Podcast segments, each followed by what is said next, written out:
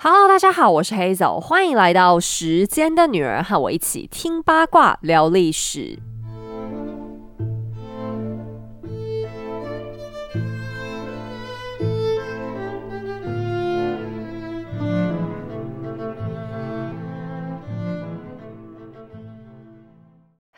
很多时候，当我们讨论到艺术，常常会感到高不可攀。其实，艺术离我们从来都不远。艺术的本质就是生活、思想和哲学，就连时尚和文化也都是艺术的延伸。艺术修复师蔡顺任出自蒋勋老师门下，早年曾在佛罗伦斯游历，还拿到了意大利艺术与古物修复学院的资格认证，投注在西洋艺术领域超过十五年。蔡老师和知识卫星合作推出。线上影音课，把自己对古典艺术的爱分享出来，不只是单纯的审美，画作的故事、画家的人生、细节里的秘密，还有建筑、雕刻、摆件，带我们看意大利人是如何把艺术融入到生活我的每一个角落。影音课程目前正在募资期间，越早预定可享有越优惠的早鸟价，结账输入优惠码黑手三百，还可以再折三百元哦。邀请你一起看见真实的艺术吧。今天要来跟大家讲一个我真的非常得意的 消息哇！我觉得这件事情真的是无比荣幸，就是我这辈子都没想到过这种事情竟然可以发生在我身上。就是我们前几个月不是有跟读书共和国他们合作介绍过他们家的一些阅读方案吗？那坦白说啊，跟我合作过的出版社是真的还蛮多间的啦。可是读书共和国真的是有史以来我觉得非常用心也非常有心的一家。那很多人都会说台湾现在的出版业是产业嘛？可是读书共和国他们还是很努力的，想要去推广很多的好书，想要在这个产业的夹缝当中重新去找到一条嗯很适合我们台湾人的路。那因为那一次我们合作还蛮愉快的。那最近因为国际书展快要到了嘛，我记得好像是六月初的时候吧。不过今年因为疫情的关系，就很多人可能比较不方便去现场逛，所以读书共和国他们居然特别气话说要帮我办一个线上书展啊！我真是超级荣幸。好，你们一定在想说，黑总，你少往自己脸上贴金。什么叫帮你办线上书展？明明就是本来就要办书展，然后顺便提到你吧。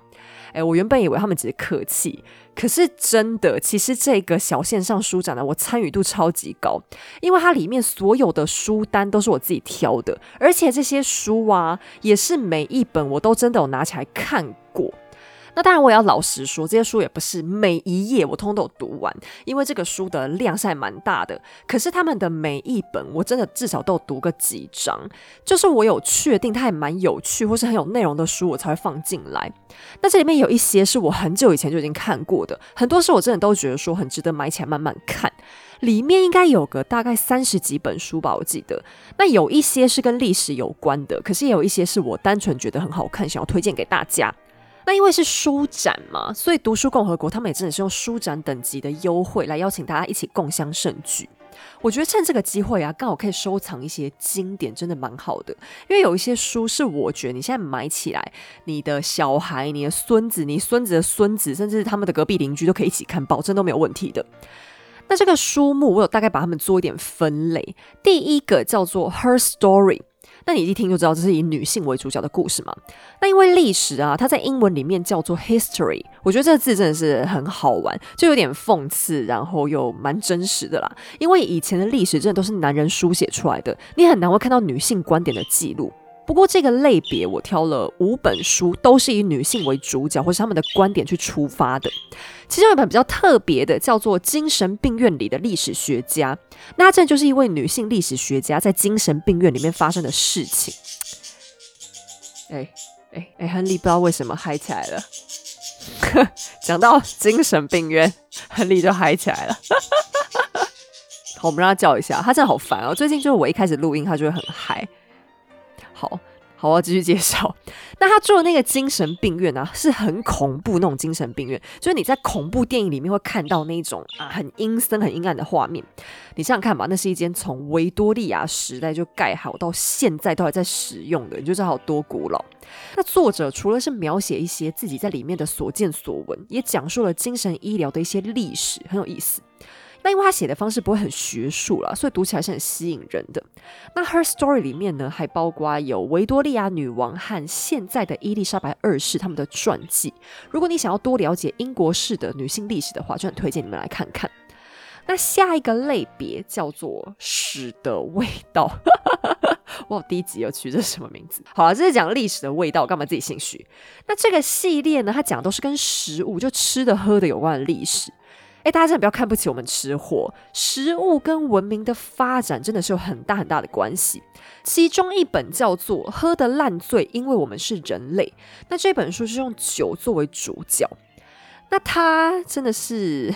蛮强的一本书，就很有料，但作者的笔法很强，所以读起来非常有趣。那里面包含像是俄国啊、德国啊、英国这些国家的历史之外，还甚至到以前希腊、罗马时期的一些酒相关的故事都有写到。那如果你是真的对食物的历史很有兴趣，那你也可以挑一本叫做《料理之道：从神的规则到人的选择》。哎，这本书我真的要讲，它真是好看死了。它是把世界历史都跟食物串在一起，甚至像是可能我们比较少知道一些中亚，比方说像阿富汗啊、伊朗那边的历史，那再来像印度啊、印尼这些国家都会被讲到。它是蛮厚一本的书，没错，可是你读起来完全不会无聊，而且可能读读还觉得有点饿。就很多外国的美食，我们平常可能真的难接触到，所以这本书我真的是超级超级推荐。那第三个类别呢，叫做到处都是屎。这个系列就是比较认真的历史书，但是它是认真哦，不是严肃无聊啦。包含说单纯在讲某个国家或特定主题的世界史。那其中有一本叫《狄更斯讲英国史》。这一本真的是经典，就是你在英国可能很多的学生他们都读过这本书，像喜欢英国史的人应该就会很爱。主要因为狄更斯本来就是文学家嘛，所以他讲历史的手法就跟讲故事一样行云流水。另外还有一本我也是要超级大力推荐，它的大名叫做《光与黑暗的一千年：中世纪思潮》。哎，这一本啊，真的也是好看死了。我一开始收到这一整批书的时候，我就先挑它起来看，因为它是汤姆汉克斯大力推荐的书，就是那个影帝演《阿甘正传》那个汤姆汉克斯。他说他看了四遍，然后我本来刚开始想说，那就先试读一下，就没想我一个晚上不小心读了半本。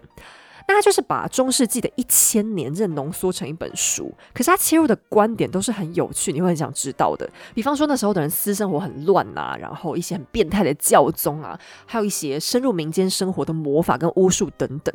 然后它还是一本有彩色附图片的书，所以你可以看到很多真的以前的物件或者说是艺术等等，真是好看死了。这本我真的是很认真的想要推荐给大家，它就算是一个本来没有很喜欢历史的人看到，都可能会觉得蛮有趣的。好，那下一个类别叫做生活中的史，因为历史有关的事情其实本来就隐藏在我们的身边嘛。那这个系列里面有一本叫做《当神成为机械人》，它就是在把呃希腊神话跟现代的科技结合在一起。它就是从希腊神话里面先去找出一些我们人类古早开始的想象力元素。那因为说科技始终来自于人性嘛，所以作者是用一个很另类的角度来诠释希腊神话。它结合的故事性还有大量人类心理的本书，我觉得很棒。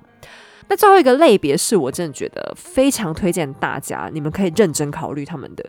我帮他取名叫一本永流传，因为他们真的真的都是文学经典。包含像《悲惨世界》啦，《动物农庄》、《安娜卡列尼娜》，还有我之前就强力介绍推荐过的《反乌托邦三部曲》等等。那这些书真的都是历久弥新，就没有在分什么年代、什么背景。看起来这些书都是小说，可是它其实谈的都是人性。哦，我真的好喜欢他们了，怎么办？我没办法好好介绍，因为他们全部我都太喜欢了。哎，不然我先介绍一本老少咸宜的好了，《动物农庄》。那这一本书你拿到手上会觉得它是一本很可爱的小书，大部分的人可能都知道它是一本讽刺共产主义的。可是我觉得如果你更深入的去看，你就会发现他讲的东西其实是人性里面很荒唐、很讽刺的一面，只是他用动物的嘴巴讲出来，会让你觉得更荒唐。那这本书我觉得从国高中开始就可以看了啦，因为它故事性很强。那另外我还蛮推荐，就是《安娜卡列尼娜》，因为我们最近在讲俄国史嘛。如果说你想要了解十九、二十世纪的俄罗斯，那你可以看看这一本。这是一个嗯，世界史上最有名的外遇小说。就比琼瑶阿姨的那些小三故事还要更更有名。那算是个可恶的外遇啦，可是它厉害的地方就是，但你读下去居然会觉得，嗯，好像还蛮值得继续看一下的。那另外还有《战争与和平》也是，这两套小说都是大文豪托尔斯泰的作品，可以用来看一下俄罗斯贵族的生活，还有他们的一些思想，非常推荐给大家，可以收藏起来。那其实我们的小书展里面值得介绍书真的是非常非常的多，因为节目时间有限的关系，所以我真的讲不完。可是我也是认真的想要跟大家多分享一点，所以后续我会在 Facebook 上面多介绍一下。那这次的书展，除了价格真的是吓死人的优惠，就它会比你去网络上其他地方看，或者是你去现场逛实体书展都还要更优惠。那另外就是除了书的优惠本身之外，读书共和国他们真的是超级有诚意，还准备了一些满额礼想要送给大家。那这些东西都是很实用，然后质感也都很好的。详细内容我会放在文字说明页。因为他们要送的东西真的太多，然后还要准备另外的抽奖，我实在介绍不就请大家自己去看。非常非常诚心的推荐给大家，我真的是很希望每一个人都可以每天拨一点点的时间多看一些书。那不只是要支持台湾的出版社，我觉得也是可以从阅读过程当中可以得到一些乐趣，然后可以让我们的脑筋多一些思考的空间。那我真的很希望大家可以多多支持一下，像读书共和国他们这么认真又很用心的出版社。好啦，疫情期间大家不要太常出去跑嘛。像我最近的娱乐就是躺在我的 法罗某上面舒舒服服的看书，就一边躲病毒边看书也是蛮爽的。好，那接下来我们开始进到故事里。不过今天的时光要再倒流一阵子，彼得大帝要稍微死而复生了。他在我故事里面应该已经被复活第三次左右了吧？没办法，他的统治影响到接下来皇帝太多了。不过我也刚好带大家从不同的观点一起来进入圣彼得堡。那我觉得历史这个东西，呃，当它被写在纸张上的时候，常常都是一个又一个被讲过去的故事，就可能常被带过去而已。可是对于真正身在其中的人来讲，可能一件很小很小的事情，都是他们人生中的大震撼。今天我们就要从一个小女孩的成长，慢慢来看待一个时代的变化。好，那我们要开始喽。西元一七一二年的圣彼得堡宫廷，一个金发小女孩乖乖的坐在椅子上等着。她今年只有三岁，有着一张玫瑰般的脸蛋，身上穿着精致漂亮的礼服。看上去她既可爱又乖巧，但正紧盯着她的保姆知道，只要自己一转身，这个可恶的小甜心伊丽莎白马上就会跑出去撒野。她千万不能让孩子离开视线，因为自己是怎样也不忍心处罚他的。但今天绝对不是一个女大公可以调皮捣蛋的好日子。幸好女大公身旁坐着她年纪稍微大一点点的姐姐，那是他们的安努斯卡女大公。如果说这世界上除了皇帝陛下以外，还有谁可以让伊丽莎白稍微听话一点，那一定就只有安努斯卡了。这对小姐妹是宫廷里的宝贝，保姆她活了这么大年纪，还没看过比她们更漂亮可爱的小女孩。保姆从来都狠不下心对他们板起脸，但今天可是他们的大日子，容不得一点差错。小姐妹的父母再过一两个小时就要正式举行公开婚礼，从今天起，他们的母亲叶卡捷琳娜就是俄罗斯皇后，小姐妹也总算可以稍微摆脱私生女的身份，正式成为女大公。虽然按照法律，恐怕有些人还是会尖酸刻薄的否定这个说法，但保姆相信彼得皇帝陛下是不会让人这样说他的宝贝女儿的。而对于安努斯卡和伊丽莎白，今天要他们乖乖坐着不动，实在是个大挑战。就连一向文静端庄的安努斯卡也有无限好奇，但他们的任务可不小。待会儿妈妈步入礼堂的时候，他们可是伴娘呢。虽然小姐妹还不太明白伴娘是什么意思，但保姆和家庭教师都再三向他们说明，这是非常非常重要的工作。要是他们不能做好伴娘，那爸爸妈妈就结不了婚了。一想到这里，安努斯卡紧紧握住了妹妹的小手。她是姐姐，爸爸说姐姐就是要照顾好妹妹才行。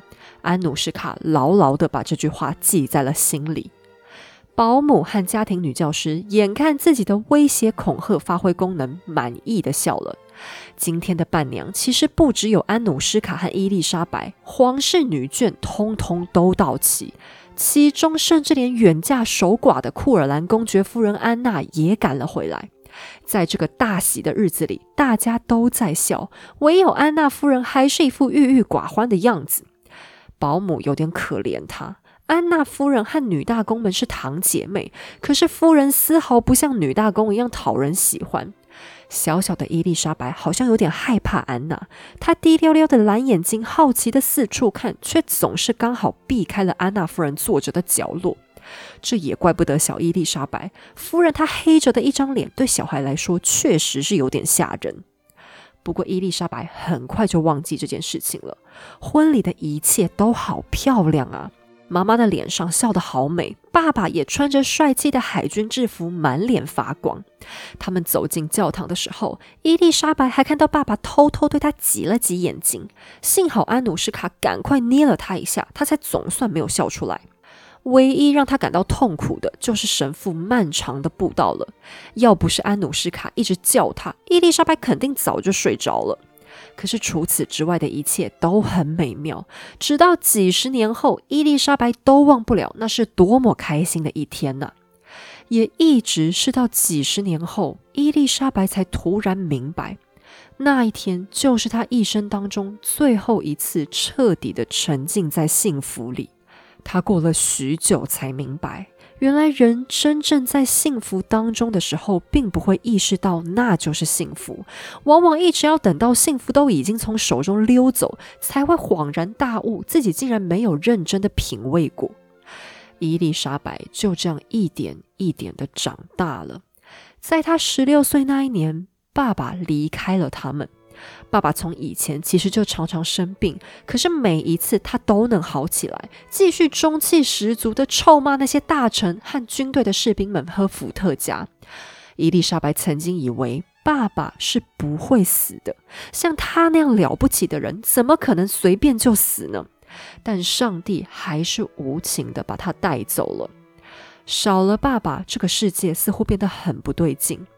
妈妈成为了新女皇，把安努施卡嫁给了德国的荷斯泰因公爵。伊丽莎白再次披上了伴娘的礼服，见证了姐姐的婚礼。安努斯卡很美很美，她有着一把深色的长发，陶瓷一般的脸蛋，优雅沉静，举手投足都散发出灵气，就像是个活生生的希腊古典美人一般。伊丽莎白知道自己很漂亮，但姐姐却有着不一样的知性美。在宫廷里，姐妹俩各有粉丝。西班牙大使认为伊丽莎白美艳不可方物，而普鲁士大使则是拿德语当中所有能称赞美女的形容词放在安努施卡身上。而何斯泰因公爵几乎是一看见安努施卡就沦陷了。他看上去是个温柔体贴的男人，妈妈对他很满意。婚礼很盛大，party 很精彩，新郎脸上还洋溢着晕乎乎的笑容，而安努斯卡温柔的笑着，看上去大方又得体。可是熟悉他的伊丽莎白却知道，姐姐并不怎么开心。安努施卡是多么的漂亮，多么的出色。伊丽莎白认为自己永远也比不上姐姐的聪慧和博学，更比不上姐姐的善良和体贴。她再也想不到任何比安努施卡更值得拥有幸福的女孩了。在伊丽莎白心里，总是向往着最热烈、疯狂的爱情，但姐姐似乎对姐夫没有太大的感觉。或许是因为她太害羞了吧？伊丽莎白心想。安努斯卡不像自己一样活泼开朗，只有最亲近他的人才能察觉到他的心情。或许要等到结婚之后，安努斯卡就会渐渐对姐夫打开心房，得到圆满的幸福呢。不过，对于叶卡捷琳娜女皇来说，大女儿的情绪并不是她需要关注的重点。现在，伊丽莎白也到了该谈婚论嫁的时刻。以出身大国又美貌无比的公主来说，伊丽莎白身上竟然没有婚约，这实在是很奇怪的事情。多年来，彼得大帝不断在为伊丽莎白争取和法国路易十五的婚姻，但法国那一边对伊丽莎白的私生女身份，还有她母亲的农奴出身紧咬着不放。这样一来二去，路易十五最终迎娶了落魄的波兰公主，而伊丽莎白却仍然没有着落。十六岁的她在婚嫁市场上已经算是个高龄美少女，叶卡捷琳娜女皇也忍不住着急了起来。这个时候，伊丽莎白的新姐夫紧急提出了解决方案。他有个二十岁的堂弟，是荷斯泰因那一代的亲王，长相端正不说，而且文质彬彬，气度大方。原本亲王也曾经被彼得大帝考虑过，可惜事情还没说定，沙皇就先去世了。可是公爵对于堂弟信心十足，相信伊丽莎白只要亲眼看见亲王，就会心花朵朵开。他这个媒人做定了。公爵他也懒得啰嗦，他觉得讲的天花乱坠，还不如让大家眼见为凭。于是亲王风尘仆仆的来到了圣彼得堡。果不其然，他才一露面，皇室女眷就集体投下了赞成票。他们相信这个气宇轩昂、谈吐不俗的年轻人，一定可以带给他们宝贝的伊丽莎白幸福快乐。而伊丽莎白呢？他的确很快就对亲王芳心暗许。除了亲王本身的条件好，更让他心动的是，假如能嫁到同一个婆家去，这样他就可以永远和安努什卡待在一起了。从这个家到那个家，都能有姐姐陪在身边，这不就是他最理想的幸福吗？就在这样的移情作用之下，伊丽莎白敞开心胸，深深爱上了何斯泰因的亲王，而亲王也的确对美貌多情的伊丽莎白仰慕不已。双方迅速订婚，叶卡捷琳娜女皇定下了日程，半年以后就要让这对甜蜜蜜的小情人终成眷属。然而，这看似圆满的一切，却就像是首半途走音的曲子，突然就刺耳无比。在订婚仪式刚结束之后不久，叶卡捷琳娜女皇倒下了。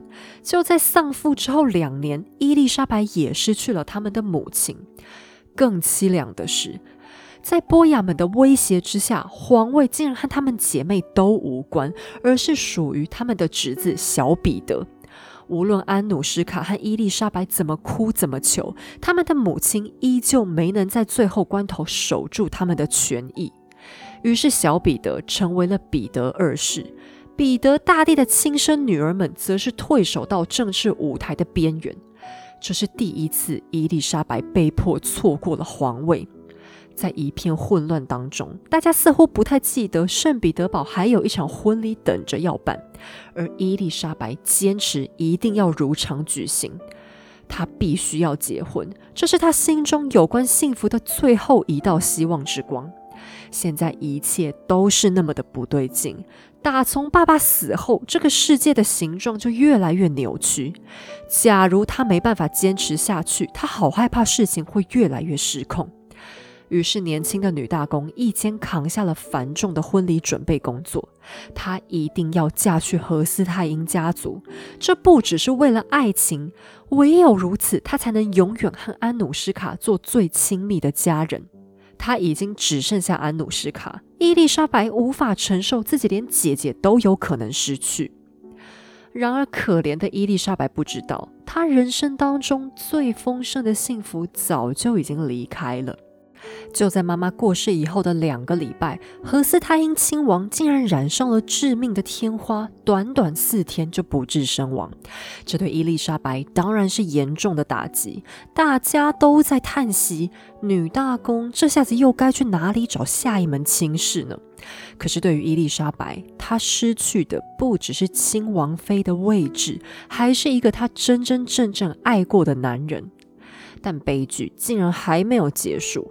这一年，伊丽莎白只有十七岁，年轻的她还没有意识到，她的理想人生正在一点一点的离她而去。擦干眼泪以后，她还是能笑着面对世界。现在坐上沙皇宝座的是他的侄子彼得二世，但伊丽莎白不在乎，对于政治她毫无兴趣，就让小彼得对付那些讨人厌的大臣吧。他只要确定自己永远都能当小彼得的朋友就好。身边的人总是夸他美貌，看着镜子里的自己，伊丽莎白非常清楚，他们一点都没说错。她明媚的双眼、雪白的肌肤、精致的脸蛋，还有金光灿灿的长发，就连她自己都看得着迷。他知道小彼得望向自己的目光绝对不是一个侄子看着姑姑的时候应该要有的，但伊丽莎白丝毫也不想回避。好，那我之前就介绍过，彼得二世对伊丽莎白很有一种少男怀春的心思吧。可是你说伊丽莎白她的心里到底又是怎么想的呢？其实我们应该要先退一步去思考他们的立场。以政治上来讲，其实伊丽莎白是很有可能会对彼得二世造成威胁的，因为她是彼得大帝的亲女儿嘛。那这种事情的影响，你说大不大呢？其实单纯就是看上位的君主会怎么想了。他想要刁难你或者放过你都有可能。所以彼得二世对伊丽莎白这样的爱慕，在这种时候无疑是一种保命符。那伊丽莎白本身又是一个性格很开朗又比较温和的人。呃，这个时候啦，所以他对小彼得也算是真的有感情，只是你要说是男欢女爱的情分，可能就不见得了。他会帮小彼得出谋划策，对付朝中的大臣，可是同时他也会趁小彼得不在的时候，开始结交一些小鲜肉。好，那很有意思啦。我看到的资料里面特别写，他趁小彼得不在的时候才会这样做，也就是说，他是有意识到小彼得对他的想法，可是同时他不见得是有同样的心思嘛。所以也就是在这段时间里面，他开始有了第一个稳交的男友，而且还害得彼得二世大吃飞醋。可是，假如日子可以这样过下去，那么对伊丽莎白来讲，可能勉强也还能算得上是一种 happy ending。可是事情却在安努斯卡这一边出了大状况。安努斯卡的老公何斯泰因公爵突然被迫要回家了。当叶卡捷琳娜一世还活着的时候，他相当看重这个女婿，所以给他在朝廷里面安插了一些很重要，并且同时油水还很多的职务。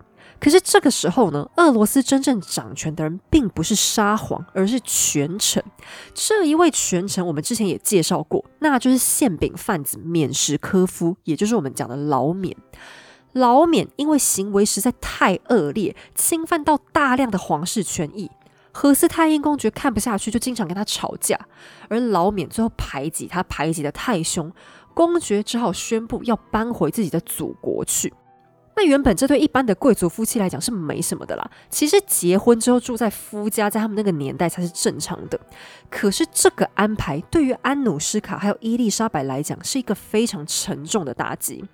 首先，安努斯卡在离开以前被强迫签署了一份文件，声明他必须要放弃俄罗斯皇位的继承权，以免将来他的夫家，也就是荷斯泰因那边来介入。那这点也还好啦。坦白说，她们两姐妹本来也不是很有权力欲的人。真正造成影响的是，安努斯卡拼命的想要把妹妹一起带走，而且伊丽莎白也拼了命的想要跟姐姐一起走。那他们当然不可能会成功啊，因为俄国的确可以用婚约当借口，强迫安努斯卡不要来抢皇位。可是对于伊丽莎白这个名义上的黄花大闺女，就不能用这一招。那如此一来，谁敢把它放在国外啊？这样何斯泰因将来就很可能会利用伊丽莎白的血统，从国外发动政变。于是俄罗斯不愿意放他走，何斯泰因这个时候也不想要惹瓜田李下的嫌疑。分别的那天到来的时候，姐妹俩哭到昏天暗地。打从她们出生以来，这还是第一次和对方分开。没想到这一分开，竟然就是永远。在许多年之后，每当伊丽莎白想到这个时刻，都不禁还是会悲从中来。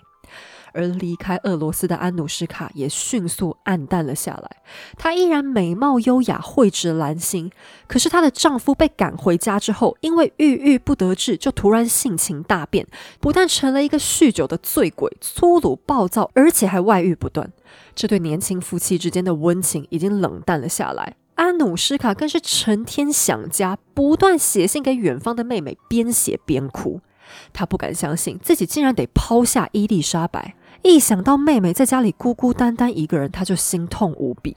他在信上写着：“我亲爱的妹妹啊，我每天都在为你哭泣。”而帮助他传递信件的俄国军官更清楚记得，每一次安努斯卡都是泪流满面的把信拿给他，信封里则是沉甸甸的长信，满满都是他的思念和牵挂。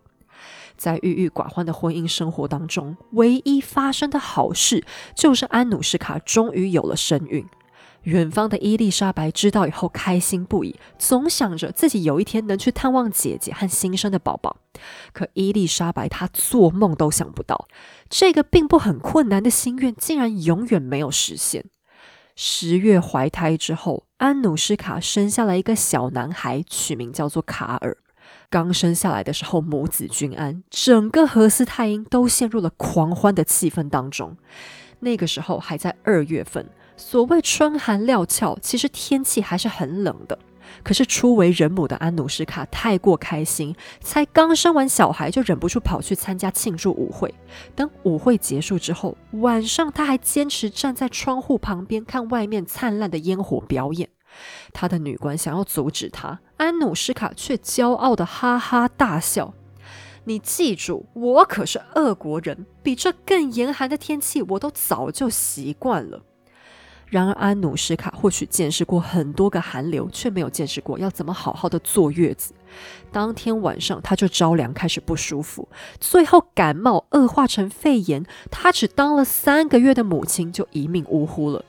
死前，安努什卡仍然念念不忘挚爱的家乡，最后按照他的遗愿，将他的遗体迁回家，安葬在他敬爱的父亲身旁。当这个噩耗传到了圣彼得堡，伊丽莎白几乎崩溃。她的心现在就像是被挖了一个大洞。现在她是真真正正孤单一人了。爸爸妈妈、姐姐，上帝就像是在跟她开玩笑一样，把他们一个一个都收走了。更凄凉的是，就连他的侄子彼得二世，在短短不到三年以后，也一样蒙主宠召。现在这世上唯一和他血脉紧紧相连的，就只有那个素未谋面的小婴儿卡尔。不过，虽然处境艰难，伊丽莎白毕竟还年轻，悲伤并不妨碍她对这个世界的探险，也并不妨碍她少女心中渴望已久的真爱。她讨人喜欢的性格，使得她交友非常容易，不但好闺蜜很多，几个小女生还老是叽叽喳喳的讨论恋爱问题。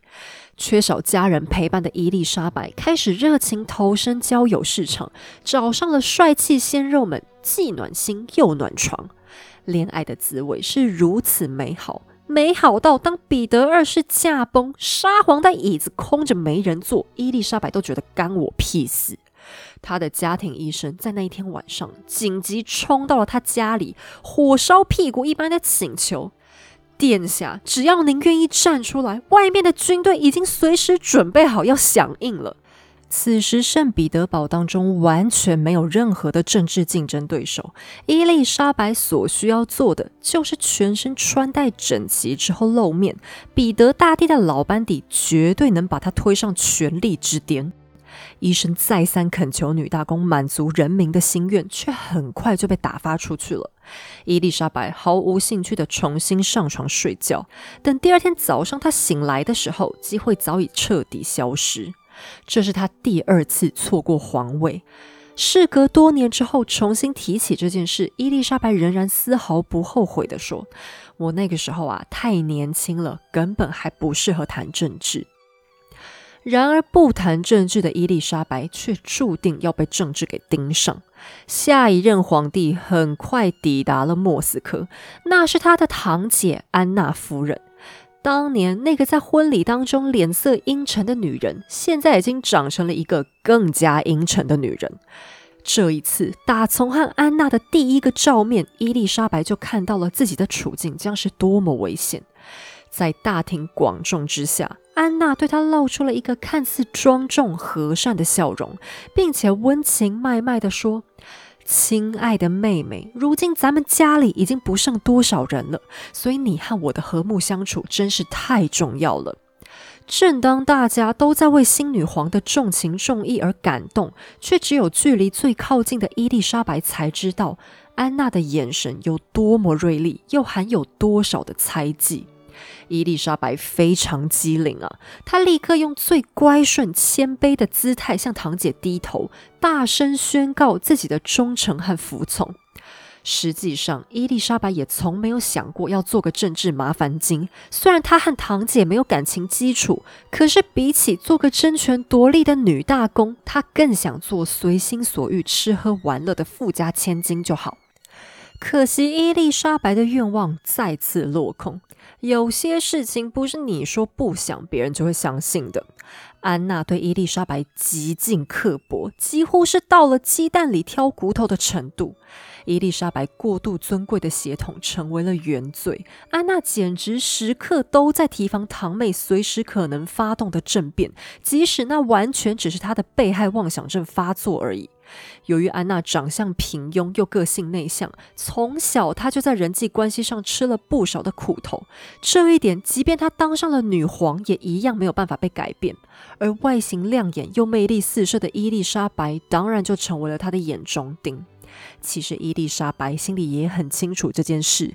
每次和安娜在一起的时候，她都会努力闭上嘴，穿上尽量低调的衣服，然后祈祷阳光千万不要好死不死照在自己的金发上，刺着堂姐的眼睛。但俗话说，是金子总会发光，伊丽莎白总不能在脸上涂满泥巴再出门吧？实际上，她也跟一般的女孩一样爱漂亮，甚至因为天生的美貌，让她更小心爱惜自己的脸蛋。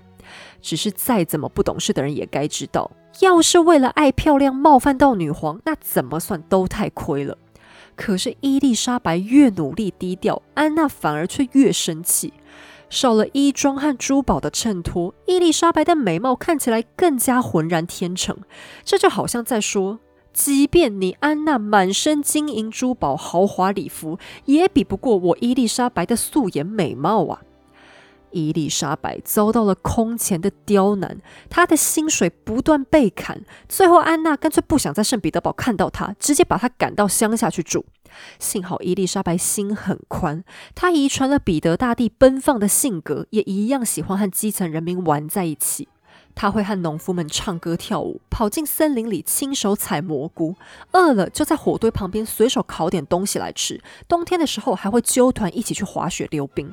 每一个见过他的俄罗斯人民都深深爱上了这个活泼又亲民的女大公。可是亲民虽然是好事，却只有伊丽莎白亲民亲出问题来。因为消息传回圣彼得堡之后，安娜又被气了个半死。你每天和我的百姓混在一起，然后人人都说赞，这不是摆明了挑衅吗？虽然伊丽莎白单纯只是在认真玩乐，但安娜却总是疑神疑鬼。于是女大公又被叫回了圣彼得堡。安娜心想，与其让你在外面偷鸡摸狗，还不如到我的眼皮底下监视起来呢。可是回到圣彼得堡的伊丽莎白，很快又变成了一个更大的麻烦。安娜自己给好心，假装大方，让伊丽莎白自己在城里挑房子住。结果恰好挑中了一间在军营附近的住所。由于受到安娜的排挤，伊丽莎白在宫廷当中又没什么事可干，就常跑去军营里逛。那为什么是逛军营呢？你说一个年轻妹妹不去逛百货公司，没事逛什么军营啊？因为伊丽莎白，她从小就经常跟着爸爸一起混军队，她很喜欢军中那种豪迈直爽的风气，而且军人们对她也很熟悉啊。当年那个娇小可爱的丫头，如今长成了一个漂亮又开朗的女子。明明是高高在上的女大公，却从来不跟他们摆架子。更不要说，他是彼得大帝唯一还活在这世上的孩子。偏偏伊丽莎白的性情和先皇又是那么的相像，他一点也不扭捏，会在军营里和大家喝酒打牌，输了一堆钱还是照样呵呵大笑。如果有谁家的老婆生了孩子，往往还能邀请到女大公当教母。伊丽莎白嘴又很甜，经常三言两语就把军官们捧上了天。其实他倒不是存心想讨好这些人，在他心里，这些叔叔和阿伯们都是跟着爸爸一起打过仗、流过血、保家卫国的英雄豪杰啊，本来就应该好好尊敬他们才对。不只是军队，街头巷尾的老百姓也都知道，那个一头金发的美人就是全天下最善良、最慷慨的女大公。每当看到穷苦人家的孩子，她就会大方的给予帮助。假如你向她打招呼，她绝对不会露出鄙夷的神色，而是会同样热情的向你挥手。伊丽莎白就这样成为了圣彼得堡的 super idol，去到哪里，身边都簇拥着喜欢她的人民。可是这样的喜欢，此时此刻对于伊丽莎白当然不是好事。安娜女皇越来越嫉妒堂妹了。伊丽莎白去到哪里都受拥戴，可是总不能真的把她流放边疆吧？彼得大帝的血脉要是遭到如此待遇，只怕当天晚上圣彼得堡就要被暴动给掀翻了。于是安娜只好严格管控伊丽莎白的婚姻，整体管控方向简单来讲就是禁止她结婚，以免生下儿子之后，她对皇位会产生更大的威胁。但结不了婚，不代表伊丽莎白就此寂寞空虚，觉得冷。私生活上面，安娜倒是不太管她的。除了因为安娜自己也男朋友众多，道德上来讲，她没什么立场来指控堂妹。而且伊丽莎白的私生活越忙碌，至少道德上就越容易被指责，这样安娜反而更放心。于是伊丽莎白的男朋友一个接一个换，好看的脸蛋、健美的身材都有机会一清芳泽。直到有一天，女大公路过教堂，听到里面传来一阵浑厚动听的歌声，忍不住走进去一探究竟。那伊丽莎白她这人很好玩，她是一个非常虔诚的人哦。虽然她爸很讨厌东正教嘛，可是也并没有反对让小孩有信仰。可能对彼得大帝来讲，教会跟教义是两件分开的事情吧。那每当伊丽莎白纵情玩乐之后，她就会跑去教堂里很虔诚的祈祷上几个小时，大概是想请上帝原谅她的呃种种不太道德的行为吧。比方说还没有结婚就到处跟别的男生产生很多的连结这样子。那也因为她很热衷信仰，所以她养了一个自己的唱诗班。因为在东正教是这样子的，他们在礼拜或是任何仪式当中都不能有任何的音乐伴奏，就只能有唱诗班清唱的歌声可以荣耀上帝。所以像皇室和贵族养自己的唱诗班是很常见的。伊丽莎白会主动跑去找那个歌声，原本就是想要招募俄国好声音回到自己的合唱团里。可是没想到，伊丽莎白一见到那位歌手就惊为天人。原来声音的主人长得极帅，帅到女大公当场被电到，决定一定要带他回家。那正帅到什么程度呢？一直到过了好多年以后，这歌手都已经三十几、快四十岁了。后来的叶卡捷琳娜二世看到他，都还忍不住说：“妈呀，我这辈子就没看过这么帅的男人。”那这名男子他是一个哥萨克人，名字叫拉祖莫夫斯基。哥萨克这个族群以前我介绍过，现在给大家稍微回顾一下。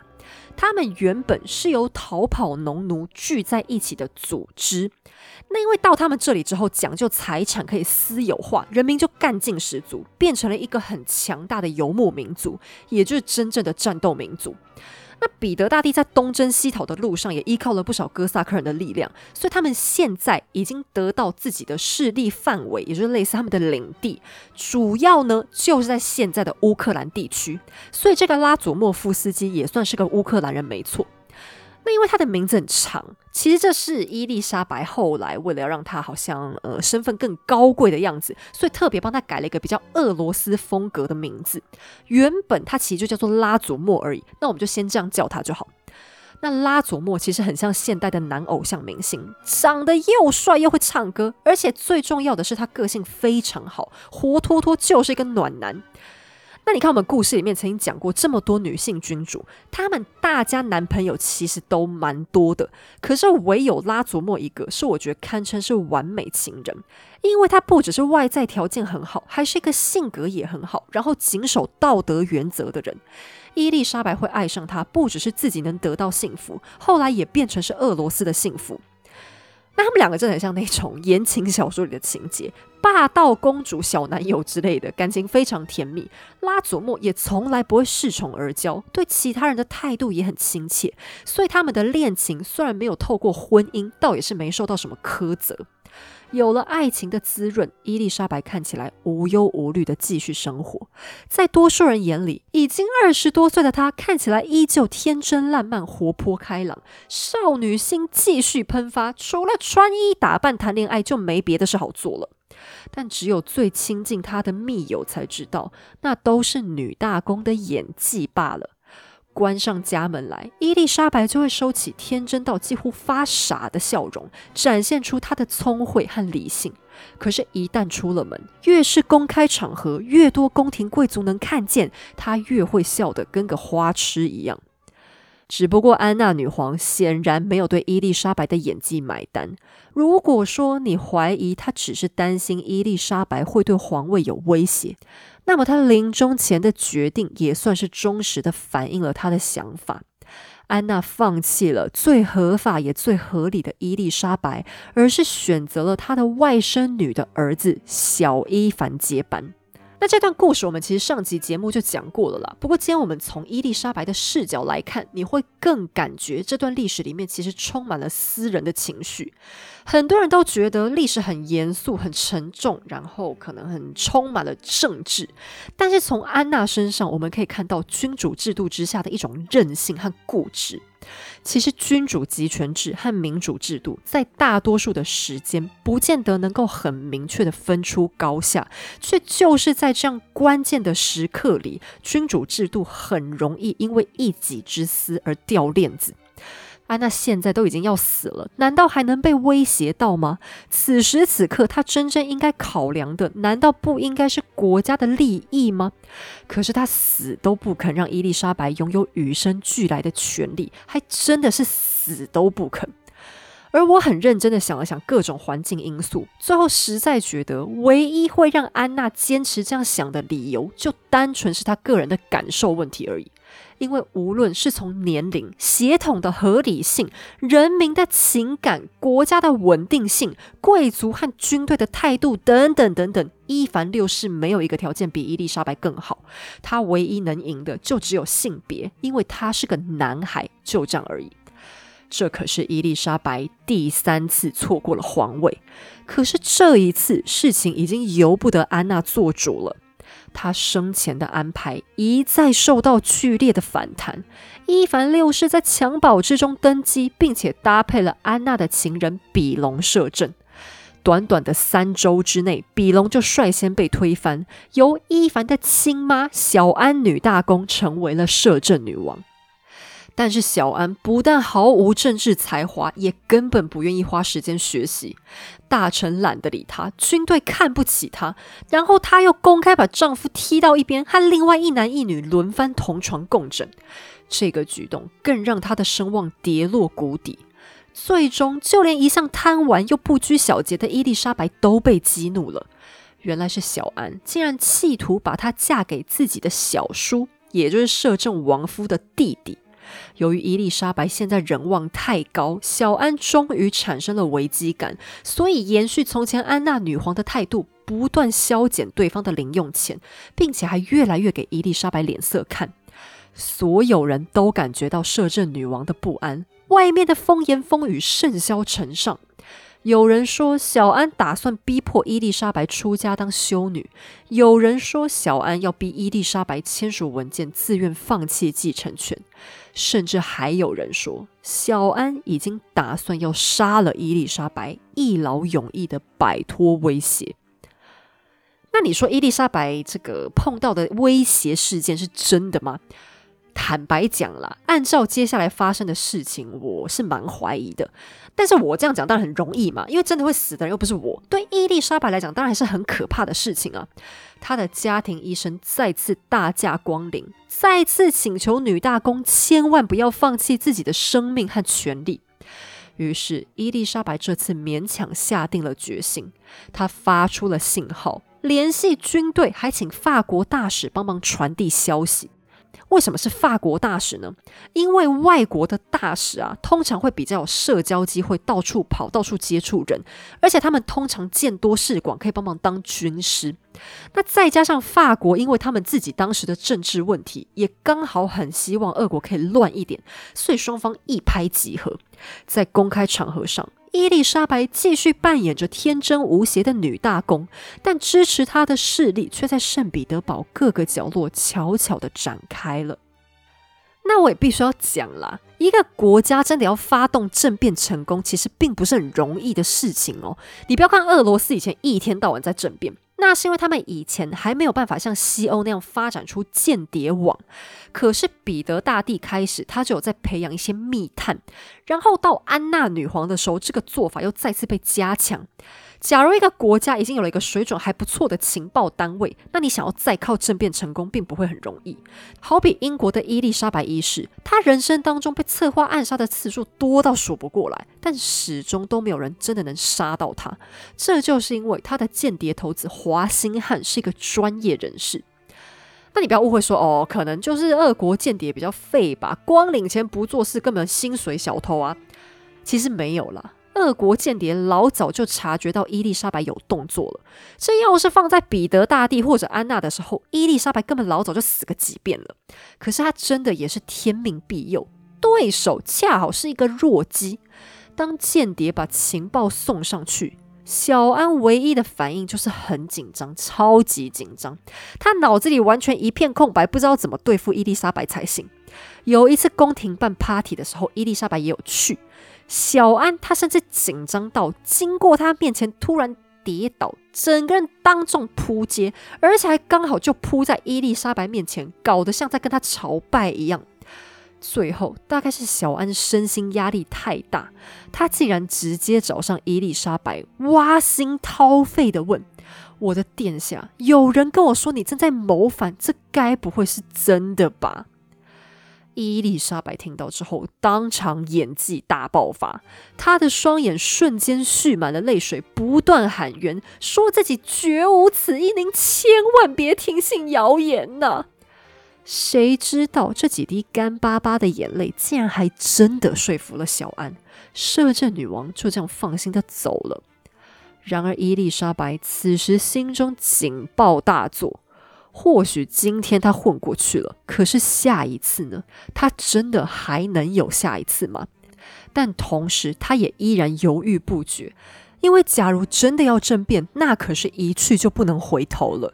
假如成功固然是很好，可要是失败，那么等待他的将会是漫长的监禁、流放，甚至是死亡。就在他犹豫不决的时候，那位凶悍的家庭医生又来了。哎，这人根本就没有在帮人家看诊了吧？我觉得他根本就是政论节目看太多的一个政治疯子啊！他递给了女大公一张纸，纸张的两面各画了一幅画。其中一面是伊丽莎白高坐在皇位上，头戴皇冠，手持权杖，万分风光；而另一面则是伊丽莎白穿着惨淡的修女长袍，身旁摆着绞刑架，还有许多施展酷刑的道具。而医生沉着地说：“殿下，您自己选一个吧。”伊丽莎白盯着那一张小小的纸片，呼吸越来越急促。最终，她猛地站起身，换上了一件长袍，上半身穿好了盔甲。在冰天雪地的夜晚，女大公跳上雪橇，亲自来到守城军队的军营。她几乎只花了只言片语，便说动了原本就爱戴她的兵马。士兵们高喊：“杀光他们！杀光女皇陛下的敌人！”但伊丽莎白却充满威严的拒绝。她明明白白的说。不行，一个俄罗斯人都不能死。接着，他们进入了宫廷，卫兵非但没有阻拦，还立刻就被吸收了。伊丽莎白越往前走，人越多，大家通通安安静静的跟着她走。就这样走啊走，走啊走，伊丽莎白走到了东宫里面，直到进入小安的房间，他们夫妇竟然都还在睡觉。伊丽莎白伸手摇了摇小安的肩膀，说：“小丫头啊，该起床了。”而小安一睁开眼睛，瞬间就明白大势已去。虽然说他是个政治笨蛋，此时也总算机灵了起来。他立刻起床下跪，恳求伊丽莎白网开一面，千万不要杀他们。而伊丽莎白则是温和的保证，他们全家都绝对不会有生命危险。紧接着，女大公亲自去逮捕了仅仅只有十五个月大的皇帝伊凡六世。他禁止卫兵们吓唬孩子，所以大家不敢吵，不敢闹。等了足足一个小时，小伊凡才自己醒来。孩子一看见全副武装的士兵，就吓得嚎啕大哭。而伊丽莎白亲自把他的小囚犯抱在怀里，还轻轻地说了一句：“你什么罪都没有。”整个事件里唯一的惨剧，就是伊丽莎白不小心闪了神，没顾上伊凡的婴儿妹妹，小女孩被士兵吊到地上，从此失聪。那伊丽莎白真的是一个心很软的人了，她的确有她残酷的一面，可是大多数时候她真的是一个很温和的人。因为如果是一样的情况给他爸碰到，我想彼得大帝应该才把伊凡抱起来就会啊啊，sorry，我不小心手滑了，然后小孩就被用力扔到地上摔死，至少也得摔成个脑残。因为伊凡六世的身份实在是太麻烦了，他可是被涂过圣油的皇帝耶，他的统治权是很难被合法推翻的。但伊丽莎白真的是不忍心，所以她决定把小孩送走，让他去跟亲生爸妈一起流放回欧洲就好。因为他爸原本是德国地区的贵族嘛，就干脆把他们赶回家。当太阳再次升起的时候，圣彼得堡里面已经一个女大公都没有了。现在剩下的只有俄罗斯女皇伊丽莎白。那些拥戴过她的功臣得到了大批的封赏，并且伊丽莎白也迅速掌握了受人爱戴的关键。她撇开了安娜女皇留下的日耳曼大官，重新把权柄交到俄罗斯人的手上。他对东正教的热情更是迅速受到了教会的支持，举国上下都对他们的新女皇心满意足。好，那伊丽莎白的奋斗史到她三十二岁登基这一年就算是结束了。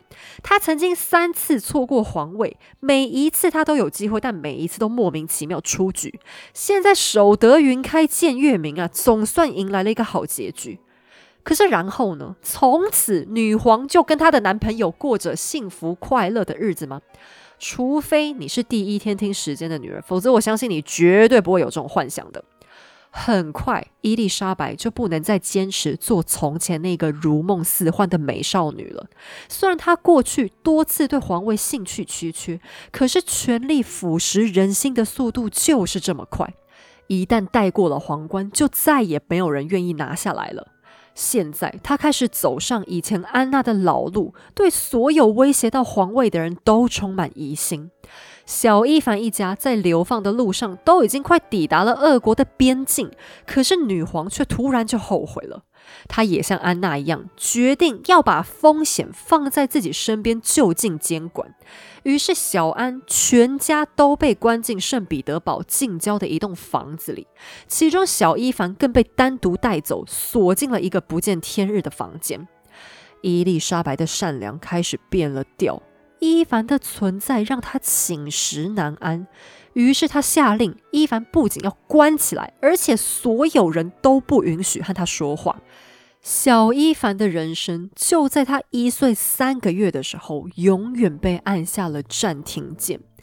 那是一个孩子最好奇、最渴望接触世界的年纪，就连最下贱的农奴之子也能免费享受到的温暖阳光，还有轻轻吹在脸上的微风、飘过鼻尖的花香、穿过手指的溪流。这些最简单原始的感官享受，伊凡永远都不能体会了。他日夜面对的就只有四四方方的墙壁和一个非常小的窗户。他什么都没有，不要说是玩具，就连一张小纸片都见不到。年复一年过去，他的身体不断长大，但你实在很难说他还算是活人。就算说他是个动物，也没什么区别。而就在他不知道也不能明白的地方，一场以他为中心的大清洗正在疯狂展开。虽然伊凡当上皇帝的年龄还非常非常的小，但按照传统，国家依然以他的肖像发行了钱币，所有的公文也都是以他的名义发布的。但现在，心怀恐惧的伊丽莎白要彻底抹去伊凡曾经存在过的痕迹，和他有关的东西全数被销毁，他的名字从此不敢有人再提起。如果非得要说到他，那他就会被称为那个特定的人，就好像他是圣彼得堡的佛地魔一样可怕。在政治上，伊凡六世形同于没有活过；而在他的真实生活里，他甚至还不如没有活过。那或许对伊丽莎白和他们那个年代的人来讲，这可以算是一种慈悲，因为至少还活着嘛，至少新女皇没有杀人呐。伊丽莎白在政变过程当中说的那句话：“一个俄罗斯人都不会死。”后来她也真的做到了，在他的统治过程当中，的确没有下令杀过任何一个人。可是，在我看来，伊凡这样活着，好像比死还惨吧。有些人可能会觉得说啊，活着至少还有希望啊。可是你有想过吗？希望是一种概率问题。如果这个概率非常非常的小，最后没有发生，你真的觉得这种期待还值得等下去吗？尽管伊凡永远失去了自由，可是伊丽莎白仍然放心不下，不停把他搬到不同的监狱里关着，生怕外界得到他任何一点消息。然而，伊丽莎白也知道，假如不想杀人，真正要解决伊凡这个心腹大患，唯一的药方就是赶快为自己弄来合法的继承人。但是在医疗不发达的十八世纪，超过三十岁的女性本来就是很难怀孕的，更不要说她多年来广交男友却从未怀过孩子。只怕就算请来全欧洲最高明的医生，也很难让她加班赶出一个亲生儿子来。位高权重的伊丽莎白突然感到非常孤独，难道她这一生注定就要膝下空虚了吗？除了她的爱人拉佐莫能稍微带来一点真诚的温暖，真正让她最想念的还是自己的家人。伊丽莎白现在几乎可以说是举目无亲，唯一还能称得上是她血脉的，就只剩下姐姐安努斯卡留下来的那个男孩荷斯泰因的卡尔。一想到最亲爱的安努施卡，伊丽莎白就热血沸腾了起来。她是那么的深爱姐姐，要是能让姐姐的孩子来到身边，那就跟她自己有了孩子一样。实际上，伊丽莎白并不只是渴望卡尔的到来，而是必须得让他来。以头衔来看，卡尔只不过是何斯泰因公爵的继承人，但这个孩子的血统却尊贵无比，他是彼得大帝的外孙。同时，也是瑞典国王卡尔十二世的外甥孙。外甥孙就是他姐妹的孙子了，听起来关系真的是超级远的吧？可是由于人口凋零，现在瑞典王室排名第一的继承人，居然也是这个卡尔。想当年，那两位天才级的君主，曾经在战场上争了一辈子，死后却一起被上帝给整了一把。考量到瑞典和俄国长期是仇家，伊丽莎白如果不能抢先得到卡尔，将来瑞典很可能会借由卡尔的名义出兵侵略俄国。于是伊丽莎白写了这样一封信：“我最亲爱的外甥啊，我带着一颗焦急又炙热的心期待着你。我是你最温柔可亲、永远支持你的姨妈伊丽莎白呀。”那因为何斯泰因公国原本其实蛮小的，然后又没什么钱。之前因为安努斯卡嫁过去，俄罗斯就答应他们说啊，那我们每年都会拨很大一笔零用钱给我们家女大公过日子。所以何斯泰因光是靠这一笔钱就过得很爽。但自从安努斯卡过世之后，他们家族其实就穷下来了。虽然血统很高贵，可是你没有继承王位之前，就是分不到财产呐。所以当伊丽莎白邀请卡尔去的时候，他马上就出发了。当他抵达圣彼得堡，伊丽莎白也老早就准备好盛大的欢迎仪式。当卡尔才一出现，女皇激动的就亲自走上前，紧紧的拥抱了这个年仅十四岁的男孩。接着，女皇就失声痛哭了起来。她当场发誓，自己一定会把这孩子当做亲生的一样疼爱。俄国贵族们都被这温馨感人的画面给触动了，贵妇小姐们都拿起手绢擦眼泪，老爷公子们则是对国家未来的主人公努力表达诚恳的欢迎。当卡尔抵达以后，伊丽莎白去到哪里都把他带在身边，包含自己的加冕典礼。他们乘坐巨大的雪橇进入莫斯科，开始了一连串的祈福仪式和庆祝 party。伊丽莎白身披金线织成的锦缎长袍，在圣母升天大教堂里戴上了皇冠。皇宫之外是热爱新女皇的人民热切的欢呼声。他们不只有了一个亲切又魅力四射的女皇，现在连皇储都有了。俄罗斯的繁荣昌盛指日可待呀。可是，当这激动人心的情绪逐渐消退，一股失望的气氛却逐渐升了起来。不过，这大多不是针对女皇，而是她的继承人。其实，伊丽莎白对卡尔的感情完全就是一种想象式的亲情。她从来都没有见过卡尔，和斯泰因公国那边也没有他的熟人，所以也没办法从其他人嘴里先打听到卡尔的什么消息。伊丽莎白只知道，从前的安娜似乎很讨厌这个小孩。可是她原本以为那只是安娜天生的性格刻薄，故意对安努斯卡的小孩酸言酸语。但等到伊丽莎白仔细认识卡尔之后，忍不住也大失所望。在她的记忆里，安努斯卡饱读诗书，冰雪聪明，身材高挑，气色红润，言谈举止既大方又高贵。他的小孩理当遗传到他种种的优点才对呀。就算只得到姐姐一半的好，卡尔都会是一个很优秀的继承人。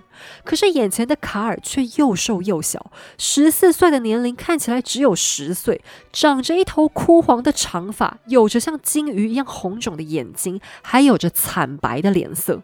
当卡尔开口说话的时候更要命，他不会说俄语就算了，就连他的家乡话德语也讲得结结巴巴。女皇跟他讲话的时候，他要不然就是低着头，声音跟蚊子一样又小又尖。假如伊丽莎白温和的要他抬起头来好好看前面，那他就会紧张的像块木板一样僵硬。这下伊丽莎白头都大了。其实说起来，她自己也不是一个很喜欢读书的人呐。她这一点跟她爸很像，是比较实践派的人。小时候，彼得大帝常常会来关心他们姐妹读书。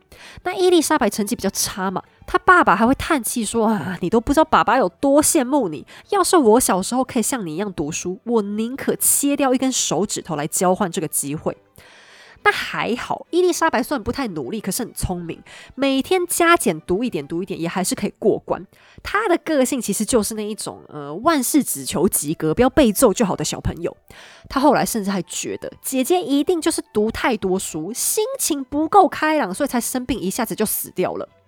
那我们先不要管伊丽莎白这观念有多偏差，我要说的是，他并不是看重学历内涵的人，可是他看到卡尔之后，却突然明白一个道理。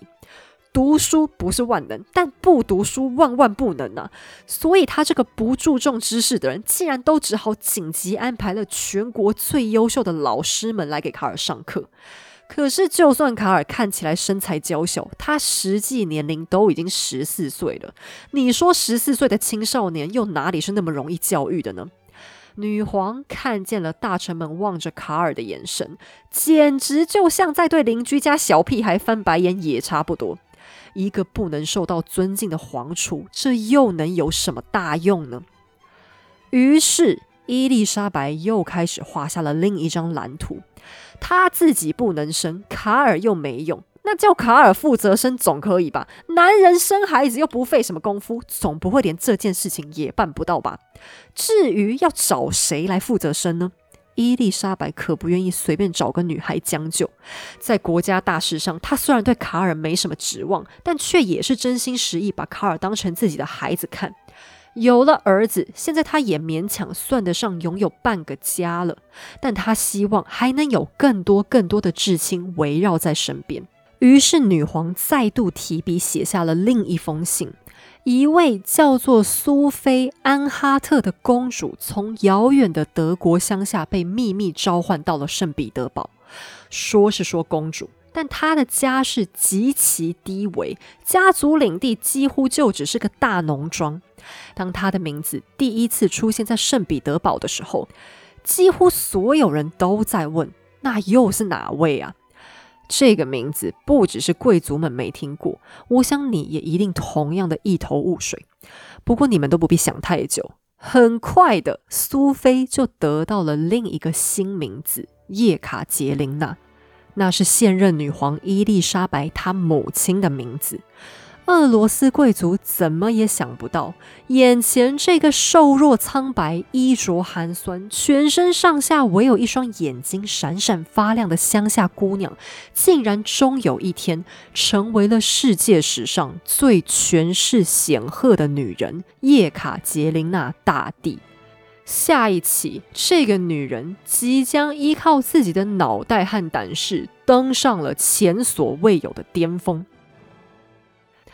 好了，我们今天的节目就先到这里。在此声明，本节目所有内容均来自书籍著作、国内外历史网站资料或者纪录片，以逻辑梳理之后呈现给大家。希望你喜欢。